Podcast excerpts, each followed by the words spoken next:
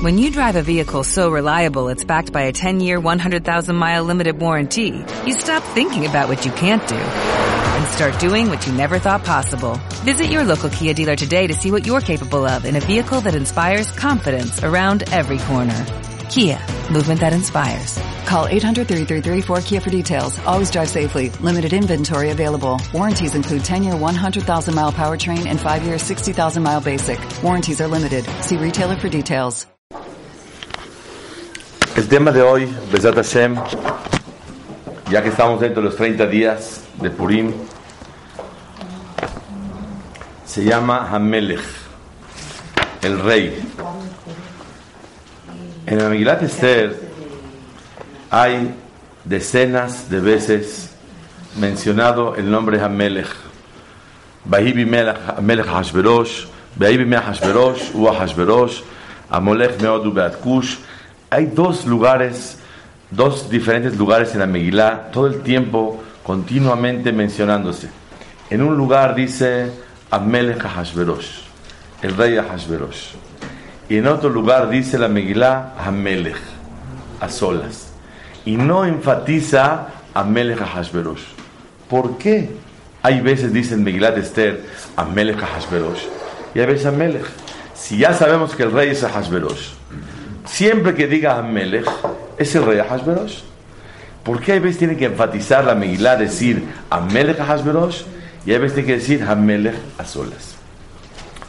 Dice el Hajabim en el Midrash, lo trae en la Gdamá, en la introducción del Pirush del Gaón de Vilna, que todo lugar a donde diga la palabra Hamelech, solas, se refiere a Boreolam.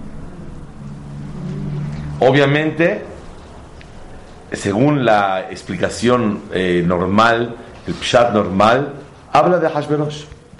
Pero viene aquí aludido, insinuado a Melech, que es si, si quisiéramos explicar toda la Megilá, necesitaríamos horas enteras.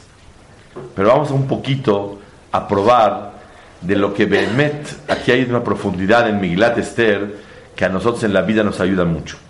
Pero antes de eso, quiero traer lo que la Gemara dice, la Megilá, Hayab Adam likrota Megilá balaila veleshanotah bayom. Es mitzvah leer la Megilá de noche y repetirla y leerla otra vez de día. Y la pregunta es, ¿para qué dos veces? Con una vez que se lea la Megilá, sales de Jehová. Todo Sefer Torah, toda la lectura, con una vez es suficiente. ¿Qué nos viene a enseñar Jajamín de decir, tiene que leer la Megilá de noche y volverla a leer de día? Eso nos enseña una cosa muy grande en la vida. Megilá de Esther, como todos sabemos, el nombre de Hashem no aparece. Y Megilat Esther, toda la idea de ella es que el Yehudí aprenda a ver retroactivamente en su vida los incidentes que le pasan y con eso darse cuenta que Boreolam está manejando el mundo. Por eso se dice Bederech Remes Megilat Esther. Vamos a descubrir lo oculto. Que lo oculto quiere decir Esther es oculto. Y Megilá es descubrir lo oculto, que la mano de Hashem Baraj está manejando en tu vida.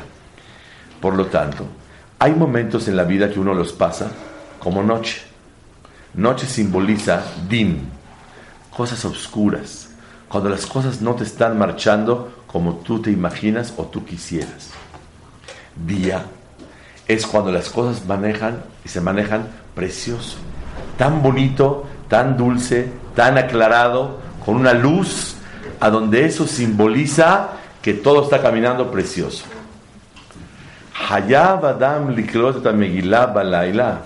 La persona tiene que leer Megilat Esther de noche y volverla a leer de día.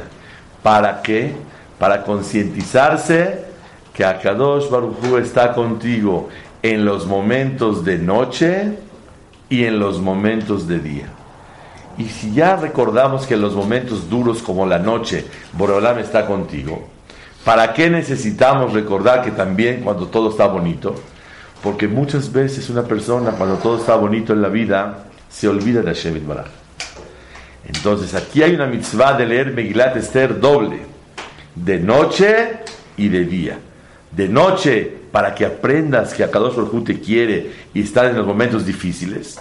Y de día, que a pesar de que las cosas están cambiando precioso, no te olvides de Boreolam. Boreolam está contigo. Mucha gente tenemos que recibir llamados de atención en la vida y nos acordamos que Hashem está contigo en las oscuridades, en los momentos que están grises, en los momentos que no son tanto de tu agrado o no que estaban esperados para ti. Pero la leer la Megilá en los momentos de noche y en los momentos de día. Vamos a comenzar a sentir un poco de lo que es Megilat Esther. Vean ustedes. La Megilá, voy a contar una, una introducción para poder entender lo que queremos lograr. La Megilá se escribió por medio de Mordejai y Esther al final del exilio número uno. El, primer Bait, la primer Betamikdash, que duró 410 años, luego 420 años, duró el Betamikdash, se destruyó, y después de que se destruyó, Nebuchadnezzar destruyó Betamikdash, salieron al exilio 70 años. La historia de Purim es a los últimos 70 años que hubo entre el primer Betamikdash y el segundo. Ahí fue la historia de Purim. Mordejai fue de los que quedaron al principio de, al final de Bait Rishon, del primer Betamikdash. Mordejai era un jajá muy grande que estuvo con todo Am Israel, salieron al Galut, al exilio, y cuando salieron a él le tocó irse a Shushan. Muchos Yehudim también fueron a Shushan, la ciudad de Susa. Es famosa la ciudad de Susa. Entonces, en Persia, un lugar se llama Susa, Shushan, ahí se fue Mordejai. Ustedes saben todos, la capital del, del imperio persa, ¿cuál era? ¿Cuál era el lugar especial donde era la capital de todos los persas? ¿Alguien me sabe decir cuál es, cuál es el lugar más importante del, imperio persa? Bagdad. Babel. Ahí es. Irak. Esa es la capital. Sin embargo, ahorita van a ver ustedes algo niflame od. Dice la Megillah, Bishnat Shalosh le Molcho, Bayamim Ahem, en esas épocas, que Shevet Amelech Hashverosh al Kisem Malchuto, se sentó en su silla, Asher Beshushan Abira, que Shushan era la capital. Espérame, ¿cómo que la capital era Shushan? Shushan nunca fue la capital de este imperio persa. ¿Qué significa que Shushan es la capital? Dice el Targum Sheni y Targum, Targum Yonatan Benuziel y lo trae el Gaón de Vilna, una cosa impresionante. Realmente la capital no era Shushan, pero cuando fue nombrado rey Ahashverosh, él quería la silla de Shlomo Amelech. Cuando destruyeron Betamikdash, se quedaron con la silla de Shlomo Amelech, una silla impresionante, carísima, preciosa, única en el planeta. Y él quería sentarse en esa silla. Y en esa silla no se podía sentar apenas intentaba subir los escalones para la silla y pasaban de manera milagrosa cosas que le impedían poder sentarse en la silla. Entonces se dio cuenta que esa silla es muy especial y no puede sentarse en ella. Decidió imitar el modelo de la silla de Shlomo Amelech. Buscó y encontró que el único lugar a donde se hacía esa silla tan hermosa era en Shushan. Pero por motivos técnicos era imposible trasladar esa silla a la capital. ¿Qué decidió el rey Ahashverosh? Cambiar la capital. Y ahora la capital va a ser Shushan. ¿Por qué? Para usar la silla que mandó hacer. Ahora ven el pasuk. Vayamim ahem que shevet melech Ahashverosh al malchuto sobre su silla, asher beshushan Se tuvo que cambiar la capital y convertirse que sea Shushan la capital del pueblo del imperio persa. Pero ¿por qué se cambió la capital? Por la silla. Es algo locura. ¿Por qué es locura? Porque no puede ser que una capital se cambie por dónde se va a sentar el rey. Vemos de aquí, y es el mensaje que quiero que vayamos aprendiendo ahorita juntos en Megilat Esther. Aprendamos esta regla. Mientras más ilógica es la situación, más evidente que viene de Hashem Baraj. Todo viene de Boreolam, hasta lo lógico. Pero cuando estás viviendo algo ilógico, tan, tan impresionante, es una evidencia que viene de Hashem Baraj. ¿Cómo se cambió la capital de un imperio? Por la locura de una silla. Bueno, ¿qué es eso? ¿Qué pasa? Así se hizo. Y la pregunta es, ¿para qué Boreolam hizo esta locura?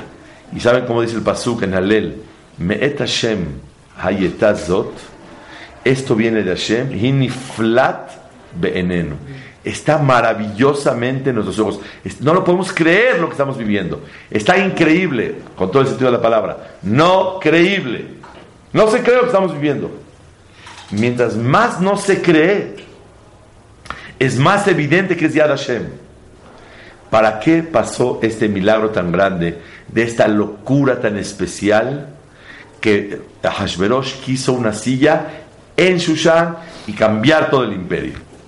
Dice el Gaon de Vilna, porque Boreolam quería probar al pueblo de Israel.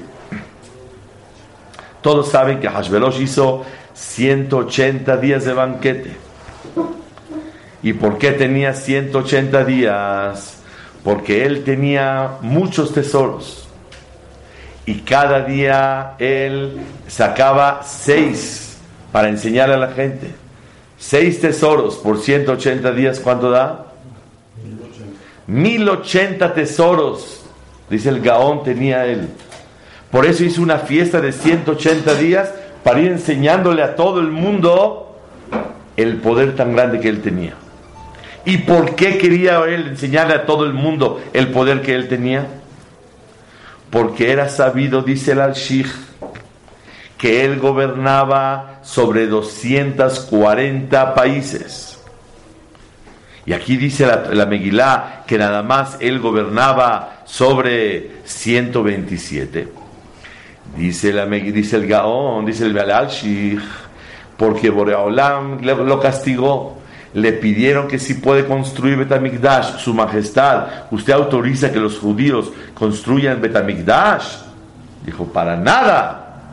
Como él se burló y no quiso aceptar la construcción de, Betamigdash, y más todavía se burlaba, hizo un banquete a donde él caminaba con las ropas del Cohen Gadol, del Betamigdash. Y él se burlaba y era un rasha grandísimo.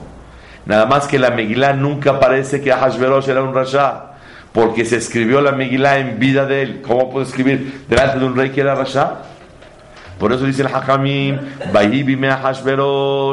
y fue en los tiempos de Ahashverosh, Hu Ahashverosh. Él fue Ahashverosh. ¿Qué es Hu Ahashverosh? Hu rasha, mithilato beatzofo. Todo el tiempo era rasha, desde el principio hasta el final y él nunca quiso doblegarse a Boreolam. Y cuando Esther, que tanto la quería, le dijo, ¿qué quieres? Le dijo, lo que quieras. Athatzia Malhut, te doy nada más la mitad del reinado. ¿Qué quiere decir? Todo te doy menos lo que está a la mitad del reinado. ¿Qué es a la mitad del reinado? Betamigdash. No te doy Betamigdash. Así decía Hashverosh. Como él se negó, Boreolam lo castigó. Y de 240 bajó a 127 Quiere decir que Boreolam lo castigó y le quitó. ¿Para qué hizo un banquete tan grande? Para demostrar, no me pasó nada, todo lo que me castigó Boreolam. Me castigó y qué? Sigo poderosísimo, sigo fuertísimo, sigo más macizo que siempre. ¿Qué problema hay? Sale que el isod de, lo que, de lo que hizo el banquete era para presumirle al mundo y para demostrar que verdaderamente él sigue poderoso. Ese es el primer banquete a los 180 días. 180 días duró el banquete, pero después, Bishnat le moljó, el tercer año del reinado, hizo un banquete, él eh, mostrándole a todo mundo, cuando pasaron los 180 días, hizo un banquete siete días para los que viven en Shushan. Nada más para los que viven en Shushan, para el pueblo. Dice el Gaón de Vilna, los Yehudim vivían en Shushan. ¿Cómo sabemos? Y Yehudí allá de Shushan. Mordejai se fue a Shushan. Los Yehudim se fueron a Shushan. Como los Yehudim se fueron a Shushan, para que se haga un banquete y probemos al pueblo de Israel si bajan al banquete o no van al banquete, Boreolam le metió la locura a Hashverosh de cambiar la capital a Shushan por la famosa silla y toda la idea es para probar al pueblo de Israel. Sale que el primer punto de Megilat Esther maravilloso. El asunto de la silla de Hashverosh eran todo la locura para que se lleve a cabo, porque los demás países no fueron invitados al segundo banquete. El primer banquete fueron 180 días para todos los ministros. El segundo banquete fue nada más para la ciudad. ¿Y quién vivía ahí? Yehudim. Y fueron invitados al banquete. Y Mordejai les dijo, no vayan al banquete. Pero ¿saben ustedes la comida cómo era? ¿Cómo era la comida, saben? ¿Era kosher? No, ¿cómo creen que era kosher? Era meadrín, más que kosher. Kosher, no. Meadrín era. Para que vayan. Hay kosher y hay kosher meadrín. Y hay meadrín sin kosher. Pero meadrín era. Era lo máximo, era. ¿Y para qué los invitaron a ellos? ¿Alguien sabe para qué los invitaron? Si todo es kosher, ¿qué problema hay? Pero hay un problema. Había, no había mejizá. No estaba dividido hombres y mujeres. Eran dos salones. El salón constelaciones era de hombres. Y el salón del sol era de mujeres. No había ni mejizá, era más saddik que todos los sadikim. Era para que vaya. No dividieron el salón, eran dos salones, uno de hombres y uno de mujeres. ¿Qué pasa? Comida mehadrin y todo separado. ¿Qué pasa?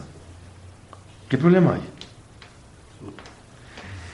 Le dijo el Magid, el ángel, del Shamaim al Bet Yosef. Vino el Magid Mesharim y habló con el Bet Yosef y le dijo: Qué grave estuvo que el pueblo de Israel fueron al banquete. Porque el banquete significa la pachanga y el relajo con los goim. Y por eso al pie no se puede tomar una copa de licor, de vino, de cualquier cosa que, que tenga alcohol con un goy. No te puedes dar tomar una copa con él. Porque cuando uno empieza a, tocar, a tomar, empieza la alegría y empieza a perder un poquito la cordura, inmediatamente la persona empieza a jalarse. ¿A qué se jala? Se jala a la mala influencia de los goim sea kasher, sea meadrin, sea separado, sea lo que quieras. ¿No a? Invitó... ¿No era para los puros? No, Ah, era para también. todos los de Shushan, Ah, al ah, pueblo. Ah, pero también a Goim. Claro, Ah, obviamente había mucho más este Goyim que Yehudim.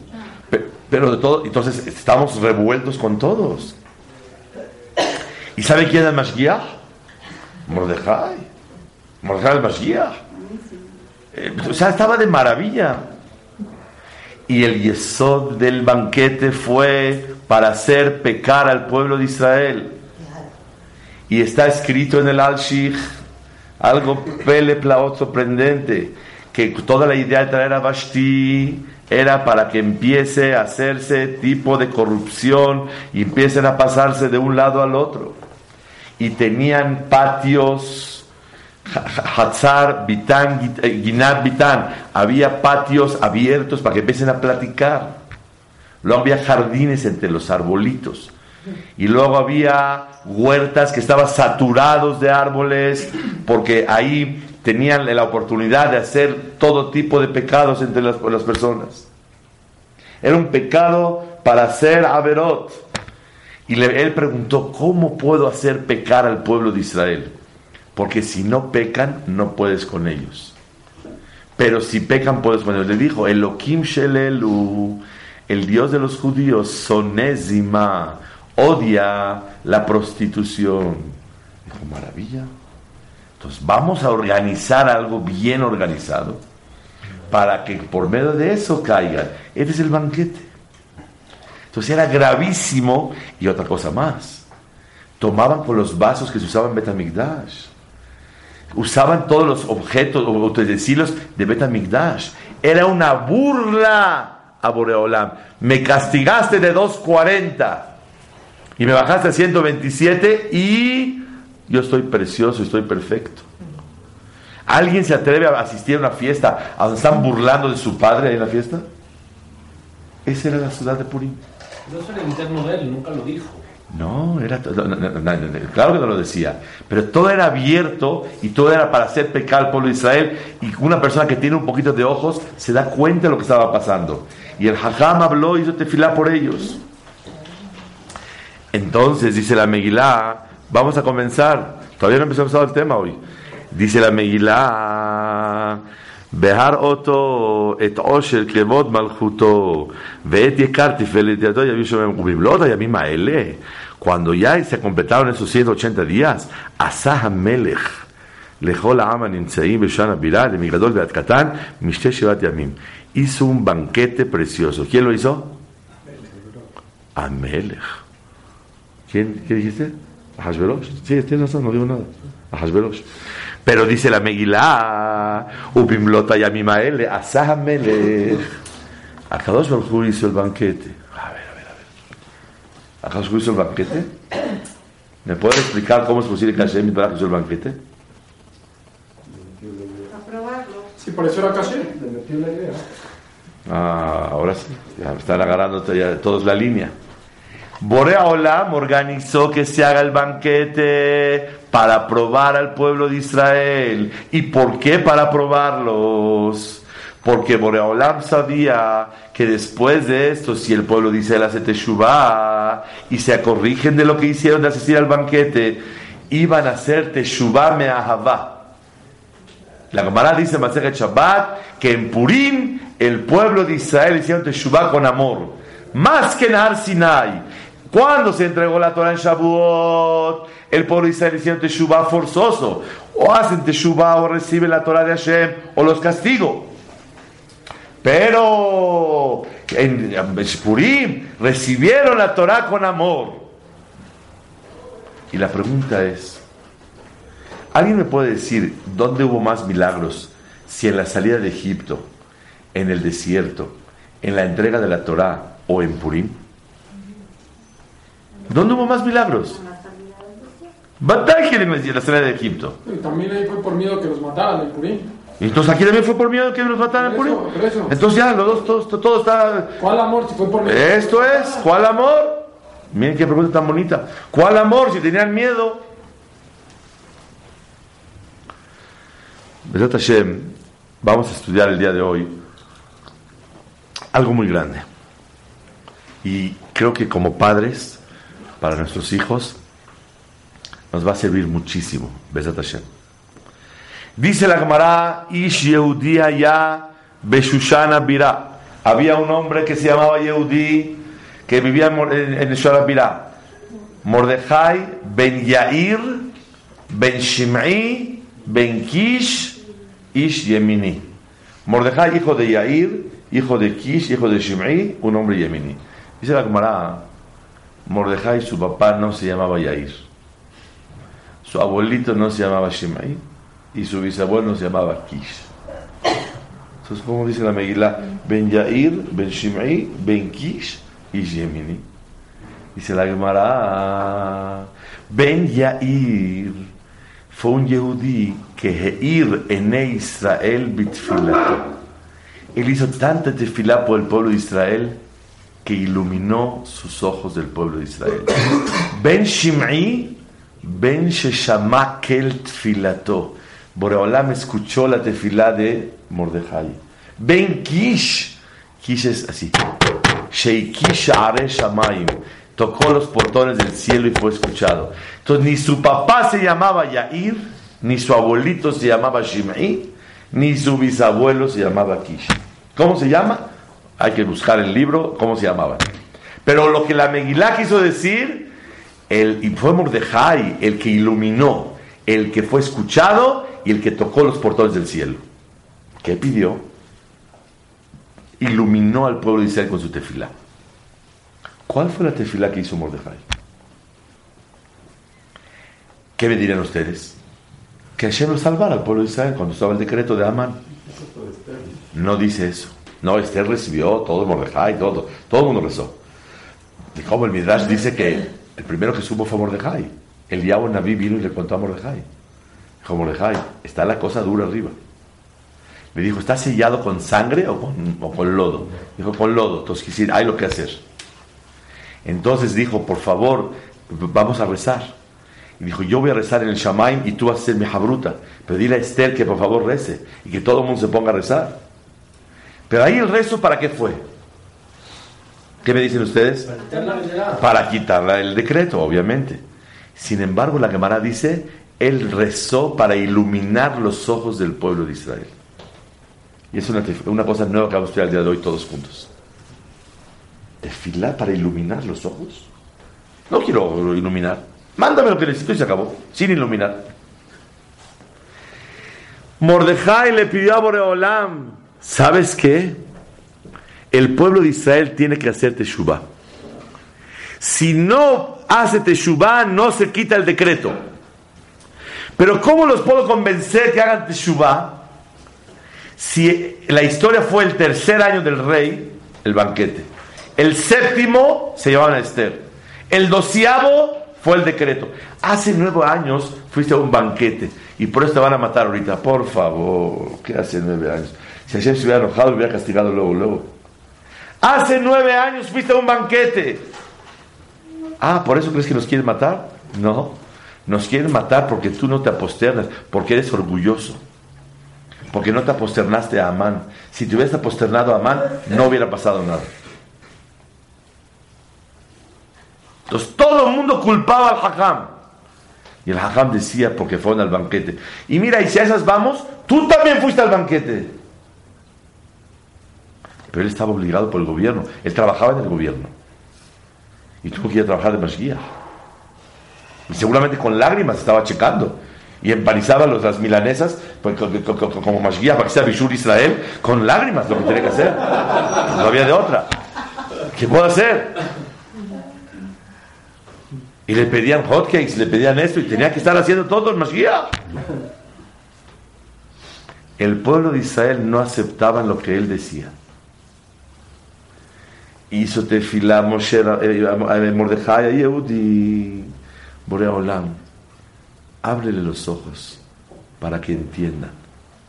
Porque cuando tú nos mandas un problema en la vida como llamada de atención, si no abres los ojos, te duele doble ¿Te duele que no los abrieron y que están sufriendo nada más así, sin ningún sentido? Todo el motivo del sufrimiento es para que abra los ojos, para que se corrija y cambie, para que se supere y se acerque a Boreolam, para que se doblegue y acepte. Pero si no lo hacen, tú no quieres, tú también sufres Boreolam. Porque les has mandado un llamado de atención y no obedece, pues está más duro.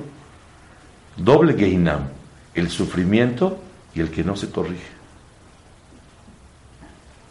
Les contado, les contado en Sipur que una vez un muchacho, una muchacha salió con un joven, se sentaron a platicar, tomaron un café, oh Hashem, todo estuvo muy bien, y el muchacho cojeaba. Y luego le dijeron a su hija, ¿cómo te fue? Maravilla, estuvo un muchacho increíble. Hoy escuchamos que cojea, dice, sí, pero no, no me molesta. Y el papá se imaginaba cómo van pasando en Bernard Show, así todos así caminando en la boda. Está duro, está difícil. ¿Cómo va a estar caminando? O si se casa de Acapulco 70, no importa, en cualquier lugar que hay un gran pasillo, pues, va a estar cojeando en el no quiero. Entonces la, el papá dijo, mira, si quieres hija no pasa nada. La mamá dijo, a ningún precio. Yo un yerno cojo para nada. Pero mamá, yo soy feliz. Sí, está bien. Es mi boda. Es tu boda, pero es, también es mi yerno. No quiero así. Se opuso y no, no hubo nada. Esa noche se paró la señora, un saddik, su marido, se paró a estudiar a las 5 de la mañana.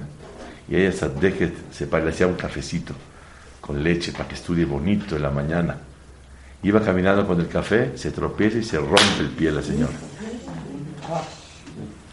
En la noche rompió el shidduch y se le rompió el pie. Se paró y dijo, Boreolam, hatati aviti pashati. Jamás vuelvo a darle café a mi marido antes de la tefilá. Porque no se debe tomar antes de la tefilá, que mejor estudie sin tomar café. Ya hizo teshuvá la señora. Sandeket. Y está cojeando la señora. ¿Qué no entendiste que Hashem te está hablando? Y esto es lo que tenemos que aprender en Megilat Esther. Mo- Mordejai ben Yair, Heir ene Israel, bitfilato. No hizo tefilá para quitar el decreto. Eso todos hicieron tefilá. Él, todos hicieron. Seguro que hicieron. Hizo tefilá para que Boreolam les abra los ojos. Ayúdalos a ver. Que no ven. Y cuando una persona abre los ojos para entender, automáticamente se da cuenta que Me'et Hashem Hayetazot. Hi niflat be'enenu. Es una maravilla lo que está pasando. Por lo tanto, Mordejai hizo tefilá para que el pueblo de Israel haga teshuvah. Entonces, ¿por qué el banquete lo hizo Hashem? Claro. ¿Por qué? Porque recibieron Torah de Ahabá, con amor. ¿Cuál amor? ¿Por qué con amor?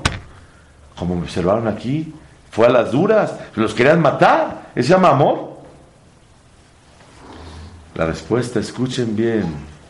Voy a traer un pirush hermosísimo. En el banquete estaban pecando. ¿Para qué mandaron traer a Bashti? ¿Quién me sabe decir para qué trajeron a Bashti? Para exhibirla, muy bien. Para exhibir su belleza. Porque una mujer con tanta pintura y con tantas pelucas y con tantas cosas, no sabemos si está bonita o no está bonita. Pero si viene sola, sin nada acompañándola, automáticamente se puede decir es bonita o no es bonita.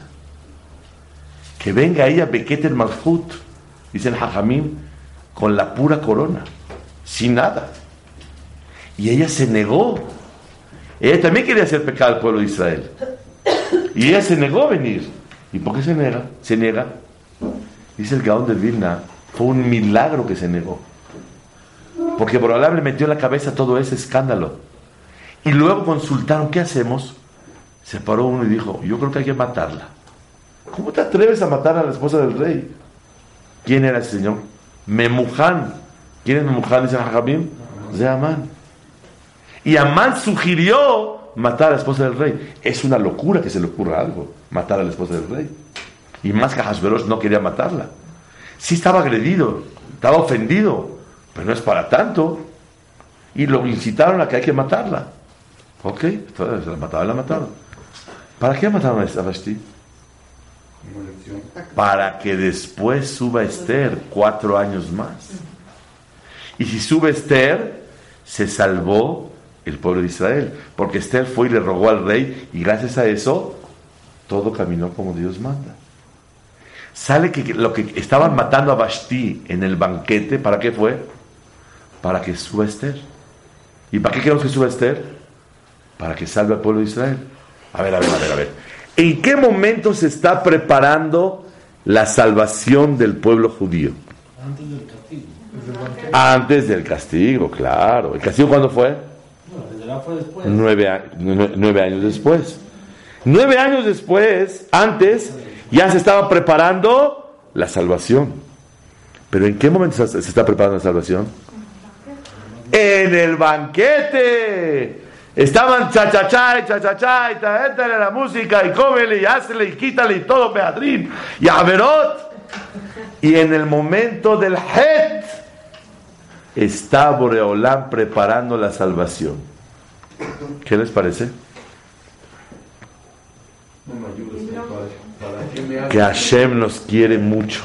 ¿Para qué me haces caer y? Estoy de acuerdo. Borolá mandó una prueba para que por medio de la prueba el pueblo de Israel salga adelante.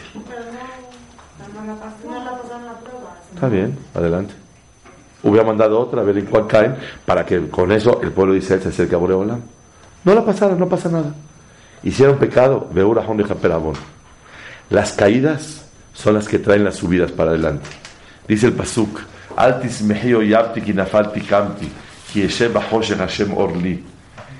No te alegres, enemigo. Il malelo nafalti lo.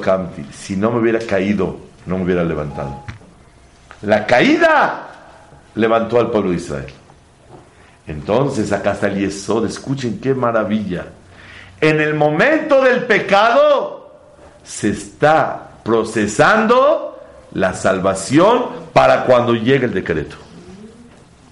Cuando el pueblo de Israel empezaron a reflexionar todas las cosas de nueve años para atrás, ellos tenían miedo y decían Teshuvah, pero empezaron, wow, ya entendí por qué se murió Basti, ya entendí por qué se llevaron a Esther, ya entendí todo, ya entendí cómo Mordejai habló y cachó a Victán Bateres que estaban hablando en otro idioma y planeaban matar al rey.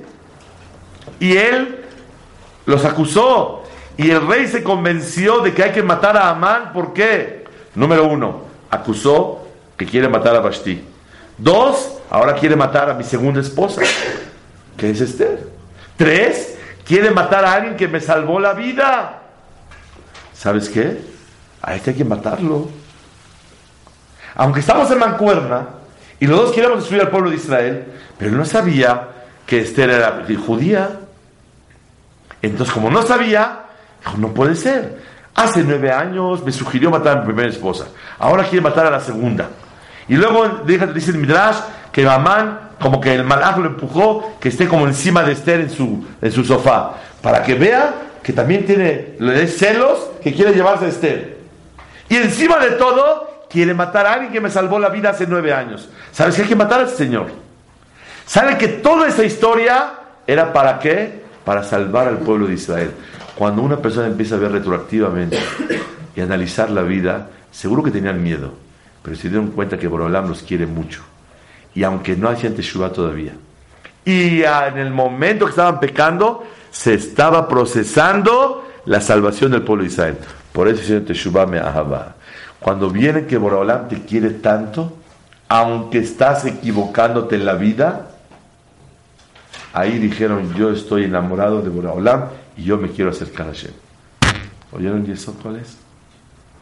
Es una maravilla el ver que estoy viviendo el pecado y Borolam me está procesando la salvación. Eso significa que Bezat Hashem, Boreolam nos quiere tanto y si te quiere tanto, tú te enamoras de él. Vamos a condensar unas ideas muy importantes. Ahora sí, Ubimblota L, Asah Amelech. Amelech es Boreolam. Hizo el banquete para probar al pueblo de Israel. Aprendemos de aquí varias cosas. Número uno, aprendemos que en la vida la persona tiene que querer a sus hijos y demostrarles amor hasta cuando están equivocándose y están pecando y están haciendo las cosas no bien. Que te vas a molestar, que le vas a mandar un castigo, que lo vas a amenazar para su bien, pero nunca dejes de transmitirle ese amor hacia él y que lo entienda. Porque si no siente el amor cuando lo vas a castigar, estás perdido y todo el castigo que le vas a dar no sirve para nada. Tú que eres Dayan, eres juez, tú eres Dios para castigar. ¿Para qué se castiga a un hijo? Para formarlo, para educarlo. Si no siente el amor, todo tu castigo no sirvió para nada. Ese es punto número uno. Punto número dos, aprendemos que para que podamos entendernos y concientizarnos, no es suficiente padres, maestros, psicólogos, que se necesita muchísimo. Y amor, ya dijimos, es uno. Vale, amor. La segunda, ¿cuál es? Tefilá Kadosh Baruchu. y hacer, ponerse en el sidur y llorarle a Boreolam, ábrele los ojos, ilumínalo para que entienda su error, para que capte dónde está el problema. Mordejai ben Yair, ben Shimei, ben Kish, Ish Yemini. El papá no es Yair, el abuelito no es Shimi, el bisabuelo no es Kish, sino él iluminó los ojos del pueblo de Israel con su tefilá. No que salvó al pueblo de Israel con tefilá, les iluminó los ojos. Al iluminar, entendieron. Al entender, se doblegaron. Al doblegar, hicieron teshuvah. Y, y analizaron toda la historia con amor. Vale la pena. ¿Estamos? Y es algo ni flameón. Ese punto que tenemos que valorar es una cosa muy importante en la vida. Y quiero decir algo, mencionar algo del Gaón de Vilna también, en otro lugar. Siempre que Boreolam castiga, luego manda una cosa dulce, una cosa con cariño, para que la persona sienta el amor de Hashem. Siempre que uno castiga en casa, siempre que uno manda a Hazbe Shalom un- una cosa para aprender a sus hijos, tiene que demostrar amor en el momento y posterior más. Porque cuando hay amor con los hijos, los hijos pueden aprender y pueden reflexionar. Hashem Itbaraj nos dice a nosotros que Purim es una fiesta a donde recibimos la Torah con amor gracias a cómo Boreolam fue manejando las cosas y nos dimos cuenta que Hashem está con nosotros. Ahora vean más adelante. Cuando, cuando se negó Vashti de llegar, Batemaena Malka Vashti la Bidbar Melech, Asher Sarisim, se negó Vashti de llegar con Hashverosh, dice el Pasuk, la Bidvar Melech, para venir con la palabra de- del rey. Oye, el rey aquí es Boreolam. ¿Qué tiene que ver Boreolam con Vashti? Melech es a Hashverosh. Boreolam, dice el Gaón de Vilna, le metió una locura en la cabeza. Que se niegue para no venir, para que con eso florezca la salvación del pueblo de Israel, pueda subir Esther a Malcá. Muchas veces en la vida una persona hace locuras.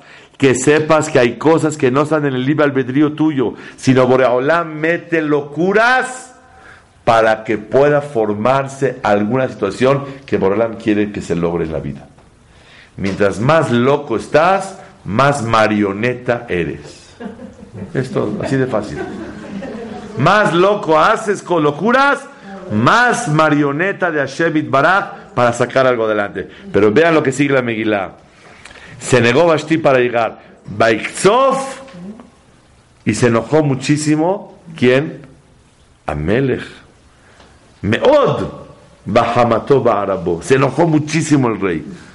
¿Qué rey se enojó? Ah, Hashverosh. No, primero Hashverosh. Tiene razón, es Hashem. Porque dice Amelech. ¿Por qué se enojó Hashem? ¿De qué se enoja Hashem? Por favor, alguien dígame algo. No me dejen así. ¿Por qué se enoja Hashem cuando Vashti no quiere venir? Al contrario. Si Hashem está planeando que ella se niegue para que por medio de eso florezca la Yeshua, ¿por qué se enoja Hashem? No están viendo la salvación. O sea, no están entendiendo el mensaje. Wow. Muy bien, Salo. Me la ganaste, no importa. Vemos de acá algo maravilloso. ¿Sabes por qué se enojó Hashem? ¿No estás viendo la locura que estás viviendo? Ella quiere hacer pecado al pueblo de Israel. Ella quiere todo. El rey la manda a llamar. Ella se niega. ¿Cómo se está negando? ¿Qué pasa? Cuando la persona, y esa es la última moraleja que quiero aprender el día de hoy. La primera fue entender que cuando hay cosas ilógicas es Boreolam. La segunda, pídete filá para que Dios te abra los ojos. La tercera, Hashem se enoja cuando no abre los ojos. Póngase despierto y abusado. Abre los ojos en la vida. Trata de entender lo que estás viviendo. ¿Qué no entiendes la locura que estás viviendo ahorita? ¿Cómo es posible que la reina se niega y no quiere venir con el rey? De ahí te tienes que dar cuenta. No sé qué va a pasar, pero se ve que Boreolam está aquí metido en el banquete. Baikzof Amelech se enojó el rey Porque el pueblo de Israel no se está dando cuenta que hay aquí cosas tan raras. Y tan raras hay aquí que Boreolam está en tu vida metido. No puede ser. Si te estoy yo, te mandé una prueba, te mandé lo que quieras, pecaste. ¿Ustedes saben cuándo fue el banquete? ¿Qué fecha fue? ¿Alguien sabe la fecha? ¡Uh, maravilla! ¿Cómo sabes? Muy bien. El banquete duró siete días. El primer día fue 3 de Tishrei y el séptimo día Yom Kippur, como dice la señora Emet, así es. En Yom Kippur, en vez de hacer calnidre y neilá, estaban tomando con la música y fue cuando llegó Vashti. A ver, mira nada más, Yom Kippur. No pasa nada, hizo un pecado, Hatati, Abiti, se cura la de Kippur. Y Kippur es muy grave. No, no fue el decreto para eh, exterminar al pueblo de Israel por comer en Kippur. Comer en Kippur es un avón, pero puede hacerte teshuvah. Nicht. No es tan grave. Es gravísimo. Pero ¿sabes qué es más grave? La convivencia con Goim, comer, tomar con ellos. Y por eso Boreolam se enojó tanto del decreto. Óyeme, si, si comieron en Kippur, ¿qué le falta? Sí, Kippur es muy grave. Pero hay algo más grave que trasciende. Si una persona no comió, un, comió en Kippur una vez, se va a remorder, se va a arrepentir, le va a doler, lo va a corregir. Pero cuando uno convive y la pasa padrísimo con los goyim, está tomando, está festejando, de eso no se va a arrepentir. Porque lo bien bailado y lo bien comido y lo bien disfrutado, nadie se lo quita. Y ese es el jabón. Aprendemos de aquí una cosa interesantísima en la vida. Abre los ojos cuando vivas algo. Y hay que enseñar en casa a los niños, a los estos, lo que pasó, lo que no pasó. Luego da un sipur. Uno de mis hijos, hace muchos años atrás, no sé cuántos, 14, 13 años así, se subieron, estaban en el deportivo religioso, estaban ahí, y estaban en, la, en, la, en la, el tobogán y les dijeron a los muchachos que por favorcito no se echen uno encima del otro para que no, para que no vaya a ser problema. Un muchacho no obedeció las indicaciones y cayó encima de mi hijo y le pegó en el oído. Y mi hijo se desmayó abajo de la alberca. Yo no estaba ahí, me contaron. Y se desmayó y todo un problema tremendo. Lo sacaron, esto, el otro. Total, le empezó a doler el oído. Lo llevé al doctor. Ya no oía. Lo llevé, lo revisaron, etc. Dice, no, no, no, se rompió todo, está por dentro, está... Por fuera se veía muy bonito, pero sin oír. Entonces estaba así dura la cosa. Dijo el doctor, pues pídanle a Dios a ver qué sale. Caché que mi hijo estaba estudiando todas las noches antes de dormir en la cama a la Jodla Shonara. Todas las noches. Hacíamos tefilá para que esté bien, pero lo caché que estaba estudiando a la Jodla Shonara. Dije, ahorita que vamos a pedir a Hashem que con ese zehut Hashem nos ayude. Después de un mes, 45 días, fuimos al doctor. Dice, no lo puedo creer. Todo regresó a la normalidad. Lo llevé con otro doctor para que revise la audición. Me dice, perfecto, todo en orden. No lo podía yo creer. Muchas veces, yo, yo hasta digo yo, si me han preguntado, ¿valió la pena que le hayan pegado y haya pasado y hagamos tefilá y que se haya estudiado el Honda Shonara, ¿qué contestan ustedes? No, pero ¿para qué quiere uno golpes? No es de golpes o no golpes. Uno quiere el fruto que le da a la persona en la vida. Entonces, más de lo que hay que... ay, el golpe, el esto, hay que ver qué sacamos de bien de cualquier situación que tengamos en la vida. ¿Cómo se llama el título? Ah, el rey.